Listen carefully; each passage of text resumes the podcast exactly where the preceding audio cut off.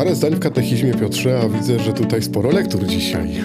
No bo nasz podcast to są do powiedzenia. Ja Skoro- myślałem, że dzisiaj to będzie taki odcineczek na 10 minut. Podsumujemy, tak jak katechizm to robi właśnie przez, przez temat Kościoła jako naszej matki. A tu widzę, że będzie poważna sprawa. No pierwsze moje zdziwienie jest takie, że przecież o Kościele już było. No było, ale było tak pod innym kątem. Teraz będzie znowu inne spojrzenie na Kościół. Czego innego będziemy w nim szukać. Mówiliśmy z perspektywy teologicznej, mówiliśmy czym jest Kościół, że są te różne obszary Kościoła, że są Tak, ci w tak. niebie, że są ci w czyśćcu, że są ci, co pielgrzymują. A dzisiaj no mamy takie spotkanie z Kościołem, który wskazuje prawo, Tak. który mówi jak żyć w sposób moralnie godny. I to jest taki Kościół, co się przygląda, czasami grozi palcem i wychowuje. To jest taki Kościół, który nam towarzyszy w życiu. Ja bym to tak może spojrzał, że to jest taki dobry przewodnik życia. Ja w katechizmie znalazłem takie słowo, że Kościół przechowuje i uczy nas takich pouczeń prawa. To jest, myśmy już to, o tym trochę mówili, że jest y, ten taki depozyt wiary, który jest w kościele przechowywany, ta tradycja przez duże T, to bogactwo tak naprawdę. I jak dochodzimy do kwestii moralnych, do kwestii związanych z życiem moralnym człowieka, no to Kościół też ma co wyciągnąć z tego bogactwa. I to jest właśnie to prawo, które Kościół przechowuje. Ale to, co y, szczególnie mi się na przykład spodobało bardzo, to to, na jaką rangę daje katechizm y, życiu moralnemu człowieka. Tak, tak. Też to wyłapałem. Wyłapałeś to, tak? Niesamowicie wysoką rangę mówi katechizm, że życie moralne jest formą kultu duchowego. Dokładnie, no to jest naprawdę, ja tak chyba nigdy na to nie patrzyłem. Pełniąc kult, czyli oddając szacunek, cześć Panu Bogu, to mamy kult skierowany w, do Pana Boga i mamy też kult, którym otaczamy naszych świętych. I to jest różnica w tym kulcie. Tak, tak. Wobec Pana Boga mamy kult uwielbienia, adoracji, a ten kult w stosunku do świętych wyraża się przez naśladownictwo, przez poznawanie ich życia, przez proszenie, aby oni wstawiali się za nami. I kult zawsze to są jakieś takie święte czynności, byśmy powiedzieli, no nie? I tak mi się też kojarzy, że teraz w takim wypadku y, takie życie moralne, życie dobre, to też są święte czynności. No to jest- to jest bardzo piękne, naprawdę. To sobie warto zapamiętać, bo mimo wykładów z teologii moralnej chyba tak wprost nigdy to nie padło, że to jest forma kultu. Ale mam jeszcze jedno, co w tym punkcie w katechizmie jest, że to nasze życie moralne bardzo jest związane z Eucharystią. To może rozwiń to, bo to jest ciekawa myśl też. Mówimy, że Eucharystia jest źródłem i szczytem życia chrześcijańskiego w całości ogólnie. Ja na Eucharystii uczę się, jak postępować właściwie, jak żyć moralnie. Ale to wtedy jak są kazania takie moralizatorskie, tak? Nie zawsze, bo przecież czy, czy, czy, czy chodzi ci o coś głębszego? no, słuchając też Słowa Bożego, wpatrując się w Chrystusa, przeżywając z Nim relacje, no, będąc blisko mojego nauczyciela, przejmuję od Niego też. Czyli Eucharystia jest takim miejscem, gdzie ja wzrastam w tej mojej moralności. No to jest takie coś, że Eucharystia y, pozwala nam doświadczyć, co to jest dobro w życiu człowieka, miłość.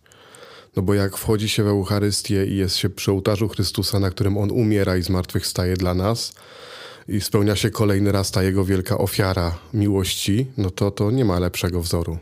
I to faktycznie powinno wybrzmieć, że podstawą dla moralności chrześcijańskiej jest kwestia miłości, a czystą formę miłości mamy w Eucharystii. Idąc dalej, jak już, że tak powiem, odkryliśmy teraz takie piękne, teologiczne trochę podstawy tej moralności, to potem katechizm od razu przechodzi do takiego, powiedziałbym, mocnego kalibru, który zawsze poważnie brzmi, jak się wypowiada, czyli urząd nauczycielski Kościoła. Mi się tam bardzo spodobało, że y, nie tyle jest akcent postawiony na to, że Kościół gdzieś tam z góry naucza, co jest pokazane, że katechizuje i obdarowuje człowieka dziełami teologicznymi i dziełami z takiego świata duchowości. Czyli jakby dawał człowiekowi poradniki. Nie wiem, czy to tak można odebrać. Czy, Doku- czy spłyciłem ten urząd nauczycielski kościoła? I, i powiem troszkę inaczej. Odnoszę takie wrażenie, że będąc młodym, będąc dzieckiem, jakoś żyje się łatwiej. Jakoś te problemy mają inną rangę. Mniejszą, no nie? No, w zależności od wzrostu. A, nie, a jak człowiek dorasta, dojrzewa, posuwa się w latach, to to życie jakoś tak wydaje się trudniejsze. Te decyzje, które musimy podejmować, no są cięższe. Zło, które doświadcza człowieka, no też o wiele więcej jest tych możliwości, gdzie można popełnić błąd.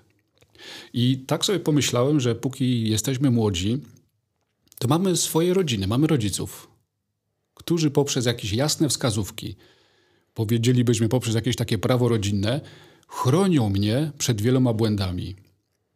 A Kwestia potem... wagarów, nie? Rodzina, tata mówi, nie wolno chodzić na wagary. No wiadomo, że nie wolno, nie dyskutujesz z tym. Zaś w miarę, kiedy dojrzewamy, sami musimy się kontrolować. I tutaj z pomocą przychodzi Kościół. Czyli ten jest... Urząd Nauczycielski Kościoła to taka, taki tak, rodzic, tak? Taka matka, ci chodzi, taka matka. Która od razu podpowiada, to jest dobre, warto to robić, ale tutaj uważaj. I mam z tego taki super wniosek, że nie jesteśmy zostawieni z naszymi wyborami, z naszymi decyzjami sami sobie, tylko mamy ten kościół, mamy ten urząd nauczycielski, który przez lata tradycji ma mądrość, ale też ma kontakt ze źródłem tej moralności, czyli z Chrystusem, z Panem Bogiem i stara się jak najlepiej podpowiadać, to czynia tamtego unikaj. To pewnie dlatego jest taka ranga, że jak ten Urząd Nauczycielski Kościoła coś orzeka, nawet w, pra- w sprawach moralnych, to robi to nieomylnie. No i właśnie, trzeba powiedzieć, że ten Urząd Nauczycielski Kościoła nieomylnie wypowiada się w sprawach wiary i, i moralności. moralności. No a wiadomo, że świat cały czas się rozwija. Tak jak powiedziałem, te problemy pojawiają się nowe. Ostatnio taką dziedziną jest kwestia bioetyki. To jest taka dziedzina nauki w Kościele, gdzie podejmowane są aktualne zagadnienia. Y, życie, odpoczęcia do naturalnej śmierci, kwestia transplantologii. Przecież wiemy, że są takie osoby na świecie, którym wyznawana wiara zabrania na przykład przetaczania krwi, przeszczepienia organów. No jest pytanie, jak na to patrzy Kościół.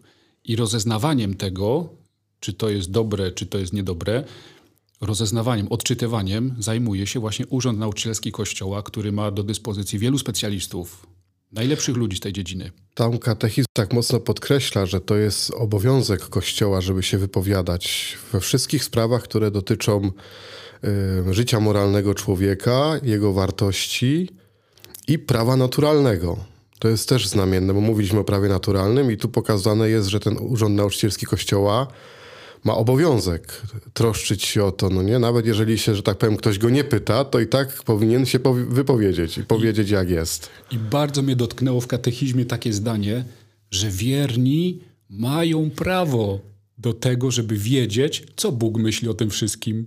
Prawo, by być pouczanym. Mi się to mega podoba, że to nie jest tak, że Kościół ma prawo cię pouczać, tylko ja mam prawo, żeby mnie Kościół pouczył. No i, i mam prawo, na przykład, przekładając to, Mam prawo poznać dziesięć Bożych przykazań. Mam prawo poznać Ewangelię, żeby coś, no, coś mnie nie ominęło. Nie? Jest teraz ta psychologiczna... Tak, tak, ale to jest naprawdę wielka rzecz, bo to oznacza, że każdy wierzący ma prawo do tego, żeby Kościół mu powiedział, jak daną rzeczywistość rozumieć, zwłaszcza jeżeli ona jest trudna, tak jak mówisz, w świecie moralnym dzisiaj. Czasem jest problem takiej jednoznacznej odpowiedzi. To Kościół jest zobowiązany wypełnić to moje prawo do tego, żeby usłyszeć jego opinię. No i ty się w ostatnim odcinku bawiłeś w takiego Pascala, jakiś zakład logiczny tworzyłeś. To to ja dzisiaj zapytam, czy jest logiczne odrzucać tą wizję, którą Kościół przedstawia w wielu kwestiach, albo ją zupełnie pomijać, twierdząc, że to z góry zakładając, że to przeżytek. Mądry człowiek robi to, co mówił święty Paweł. Zawsze rozważa, znaczy, nigdy nie ma tak, żeby człowiek mądry od razu coś odrzucił. Człowiek mądry zawsze pierwsze pyta się, jakie to ma konsekwencje, z czego to się bierze, dlaczego jest tak, a nie inaczej. No i po takim faktycznie mądrym rozważaniu, jakby się tak dobrze przyjrzeć nauczaniu Kościoła w, w kwestiach moralnych, to się okaże, że to jest wszystko bardzo poukładane. Dokładnie naprawdę jest poukładane. To nie jest tak, że tak sobie kościół zrywa raz jabłko, raz gruszkę, a za chwilę co innego z śliwkę z tego samego drzewa, tylko to jest wszystko tak, jak ma być. Jest ciągłość. I to zawsze jest takie piękne, jak ktoś czyta yy, chociażby nauczania papieskie, że papież w naszych czasach pisze, nie wiem, encyklikę, porusza jakiś temat i mówi, że w historii papieże mówili tak, tak, tak, tak, jest tak. Mnóstwo przypisów. A on, no dokładnie, ale po co to jest? Żeby pokazać, że nie wymyślają koła na nowo. Że to jest coś, co zawsze jest gdzieś zakorzenione już y, w takim przeżywaniu wiary i odkrywane na nowo w danej sytuacji. Takie nowsze spojrzenie, no nie? Przykładanie praw do, do nowych kwestii, do nowych problemów, do nowych trudności moralnych. Dlatego dla mnie jest nielogiczne, kiedy ktoś z założenia, z góry przekreśla dorobek dwóch tysięcy lat chrześcijaństwa, słuchając kogoś, kto swoją teorię zbudował miesiąc temu. To żadna nawet profesjonalna nauka czegoś takiego nie czyni. Jeszcze mam jedną rzecz, która bardzo też mnie uderzyła w kontekście tego, że Kościół ma ten urząd nauczycielski Kościoła i Kościół proponuje, jak moralnie się prowadzić. Mianowicie to, że Kościół jako ta troskliwa matka ma też miłosierdzie. I nie tylko jest taki, wchodzi w rolę sędziego, zrobiłeś źle i grozi palcem i karze, ale cały czas daje możliwość naprawienia się. A to ja bym tutaj jeszcze teraz wrócił do tego, co powiedziałeś, że grozi palcem i karze. I miłosierdzia, o którym mówisz, bo to warto, żeby to może wybrzmiało, może to jest dobry właśnie odcinek do tego, że jaki sens w kościele ma karanie? Naprawczy. Zawsze. To jest zawsze tak naprawdę przejaw Bożego miłosierdzia, który ma doprowadzić człowieka do dobra. Ma człowieka przemienić nie powinno być kary dla samej kary. Tak, nie ma czegoś takiego w ogóle w kościele. Karania tylko po to, żeby ukarać. Zawsze to ma mieć charakter taki, że człowiek może y, stać się lepszym dzięki temu. Ale tam też jest podkreślone, że człowiek, jeżeli jest w kościele i idzie tą drogą chrześcijanina, to ma obowiązek y, przyjmować te wszystkie normy. Czyli, że nie da się tak żyć, jak ty to trochę pokazywałeś, że taka może być sytuacja, że ktoś z założenia nie przyjmuje pewnych prawd moralnych. Tam jest wprost powiedziane, że jest obowiązek zachowania norm moralnych, które wyznacza Kościół. Prawo do bycia pouczanym i obowiązek słuchania tego pouczenia. Tu jest kwestia takiego też zaufania Kościołowi i zawierzenia, że ja dzisiaj tego nie rozumiem, ale w ramach wierności Kościołowi, wierności Chrystusowi, wierności to przyjmuję i, i, staram się realizować. No człowiek nie jest w stanie wszystkiego ogarnąć. No, to, to jest niewykonalne. Jakby tak chcieć spojrzeć na całe bogactwo świata moralnego, na całe bogactwo sytuacji, y, norm, zasad i tak dalej, to, to lepiej jest mieć kogoś, kto będzie pomagał w tym, kto potrafi odkrywać to bogactwo i czerpać z tego bogactwa. To też jest świetna zachęta do tego, żeby zgłębiać nauczanie Kościoła, również w zakresie moralności. Nie tylko przyjmować, albo Kościół tak mówi, ale doczytać, dlaczego tak dlaczego, mówi. No? Jaka jest historia takich orzeczeń, z czego to wynikało. Możemy się do, sami dokształcać, czytać różne książki, a przez to w różnych dyskusjach, nawet przy tym świątecznym obiedzie, umieć uzasadnić. Pokazać wtedy wartość, to nie takiego ani innego postępowania. No. Ale chodźmy dalej, bo ja mam jeszcze mnóstwo rzeczy, a wchodzimy w drugi punkt, a punkty są trzy. Tak. Przykazania kościelne. No minimum. Zawsze mi się to tylko z tym kojarzy. Bo mamy dekalog, przykazania Boże, o tym będziemy rozmawiać w przyszłych odcinkach. Przykazania kościelne. Co wiesz o przykazaniach kościelnych? Że się zmieniają szybciej niż jestem w stanie się ich nauczyć. jest, jest coś tak. Ostatnia zmiana. Czego dotyczy ostatnia zmiana? Oj, nie wiem. W praktyce, że można wesela organizować w A, tak, tak, faktycznie bo było czwarte przykazanie, które mówiło, że trzeba zachować charakter pokutny okresów pokutnych, czyli Wielkiego Postu, każdego piątku, to zostało zmienione, że trzeba zachować ten czas pokutny w Wielkim Poście. Więc tak. w piątki poza Wielkim Postem można mieć zorganizowany komerc w szkole czy wesele, co do takiej powiedzmy formy, co do zabawy, co Czyli do jeszcze niżej poprzeczka, tak? Ale, ale nie, nie, nie, nie, nie, ponieważ dalej obowiązuje to, że piątek każdy jest dniem wstrzemięźliwości od pokarmów mięsnych. Każdy piątek. No, dla mnie przykazania kościelne to jest zawsze taki wskaźnik, co zrobić, żeby być tak na, na minimum. Ale kościelne czy dekalog? Kościelne, kościelne, nie dekalog. Dekalog to jest poważna sprawa. Natomiast kościelne przykazania to dla mnie to są takie zawsze. To jest tak, jakby ktoś mi powiedział: Słuchaj, jak tyle zrobisz, takie minimum, jak chodzi o życie takie we wspólnocie w kościele, to to wystarczy, żebyś nie utonął. Ale nie licz na to, że będziesz super pływakiem w basenie. O. I nawet katechizm to mówi. To nie wiem, czy doczytałeś. Ja to zawsze znowu... Że to jest minimum życia chrześcijańskiego. Ja to ujmowałem jako coś takiego dodatkowego. Nie, nie, to nie jest dodatkowe. To nie jest tak, że dodatkowo jest post w piątek. Ja się skupiałem na dekalogu. Nie, to jest inny poziom w ogóle. To nie jest kwestia więcej, mniej, tylko zupełnie inna jakość. Dekalog to jest prawo, które jest prawem naturalnym i nie zmieniamy go. Nikt w kościele przez 2000 lat nie zmienił nawet jednej literki w dekalogu. A prawo kościelne, tak jak mówię, to się zmienia bardzo szybko. Nie? Dostosowuje się je do, do danego czasu, w którym człowiek przeżywa wiarę i tak dalej. Natomiast one pokazują takie, bym powiedział, minimalne postawy człowieka wierzącego, które pozwalają mu zachować pewien łączność, y, wzrost wiary, byśmy powiedzieli, takie minimum, no nie? No to przejdźmy przez te przykazania. No przejdźmy, proszę bardzo. Pierwsze. W niedzielę i święta nakazane uczestniczyć we mszy świętej i powstrzymywać się od prac niekoniecznych. Chyba trudnością w tym przykazaniu jest zdefiniowanie tych świąt nakazanych. No ale to zawsze ksiądz mówi proboszcz, że w niedzielę na ogłoszeniach, że to uroczystość jest obowiązkowa i należy być w tym dniu na Eucharystii. Nie ma ich aż tak dużo, tak wbrew pozorom. Aktualnie mamy tych świąt nakazanych sześć. 1 stycznia, 6 stycznia, Boże Ciało, 15 sierpnia, 1 listopada Wszystkich Świętych i Boże Narodzenie 25 grudnia. Drugie przykazanie: przynajmniej raz w roku przystąpić do sakramentu pokuty. To to teraz rozumiem to minimum z minimum.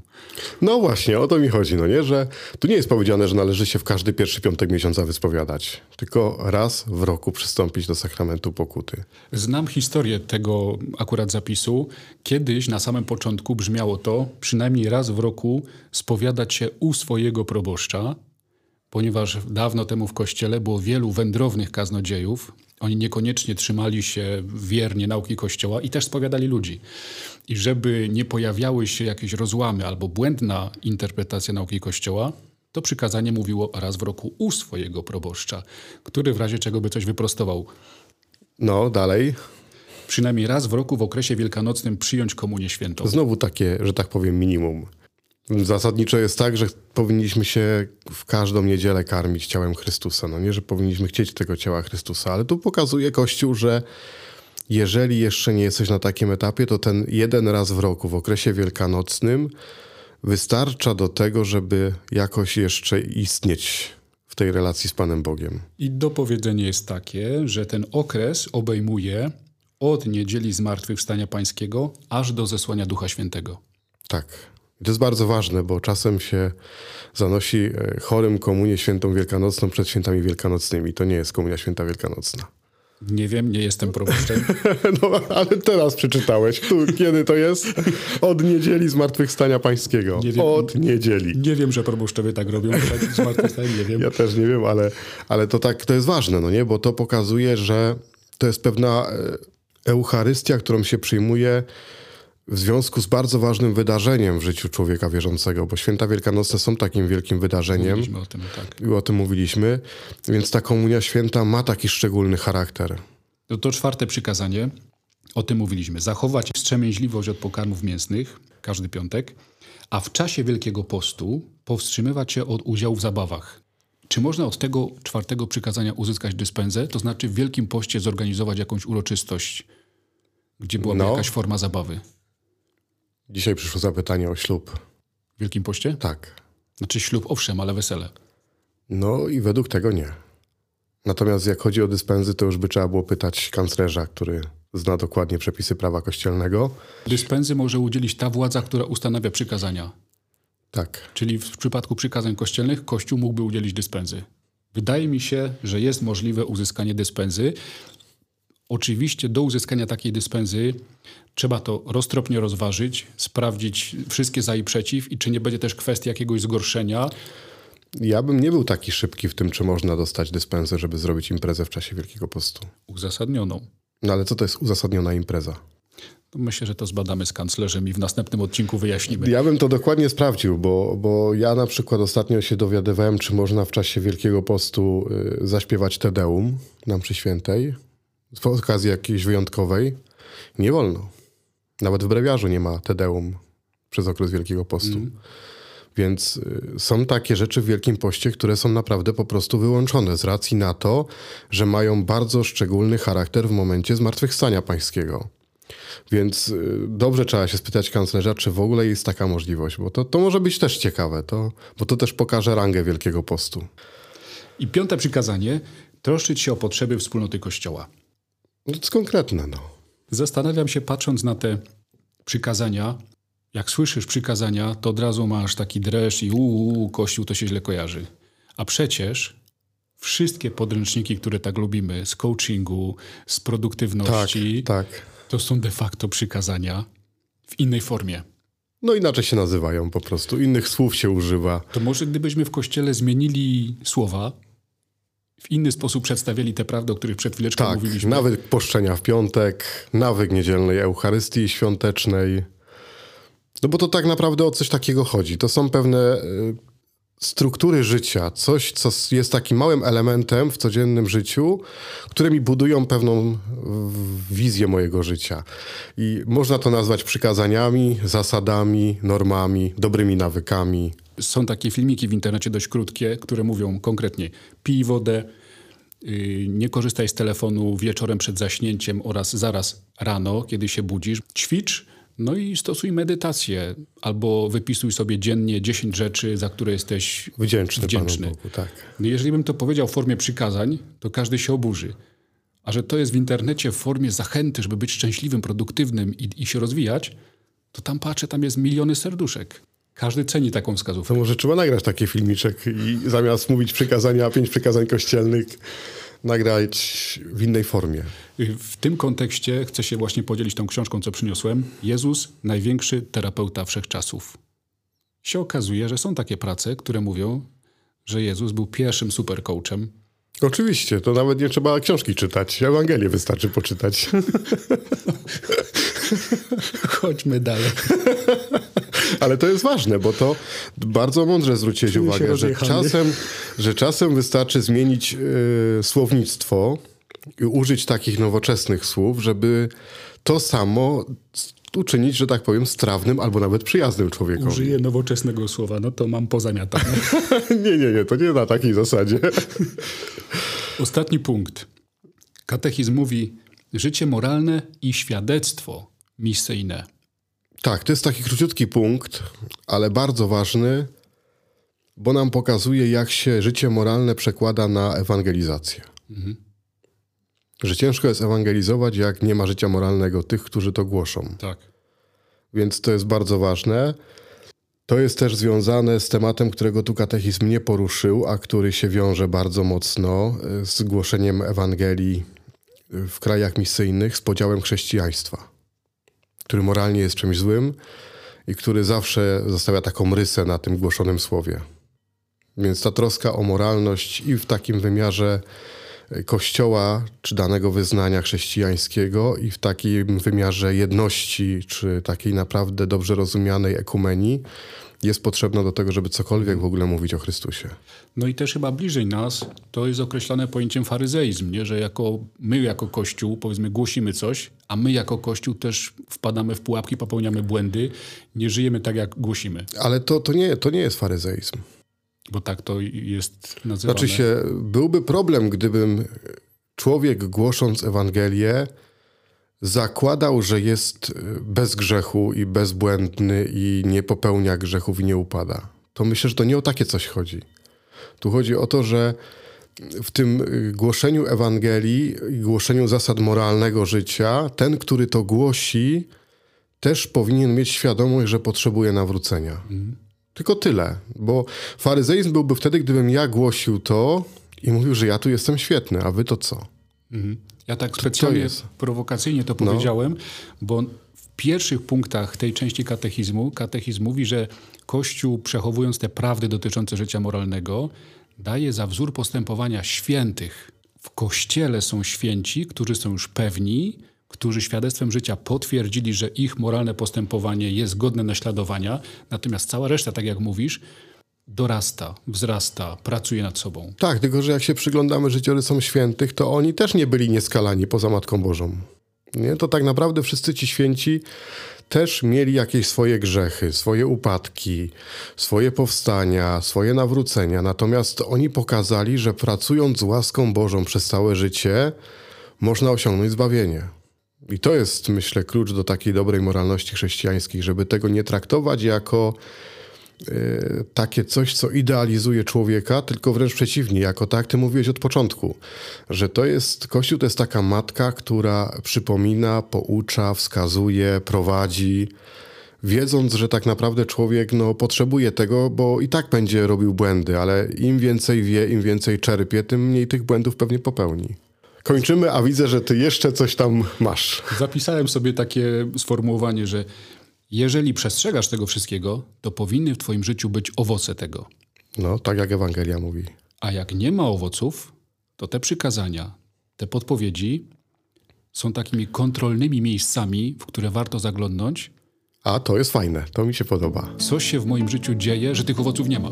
Żeby sobie przejrzeć wtedy na przykład dekalog, prawo kościelne i tak dalej i zobaczyć, czy, czy coś tu jest nie tak, bo, bo nie wydaje owoców w życiu, tak? I jak się okaże, że właśnie w tych kontrolnych punktach nie mogę sobie przyznać najwyższej liczby punktów, że to wypełniam ok, no to może warto coś tam popracować. To myślę, że zostawiłeś nam zadanie domowe. nic dodać, nic ująć, ale bardzo dobre na koniec. I wiesz, obracając stronę, widzę, że następne nasze spotkanie nie będzie dotyczyło minimum z minimum. Nie, teraz będzie maksimum z maksimum. Idziemy z grubej rury. będzie dekalog. Nauczycielu, co czynić? Zastanowimy się za tydzień. Do zobaczenia, cześć.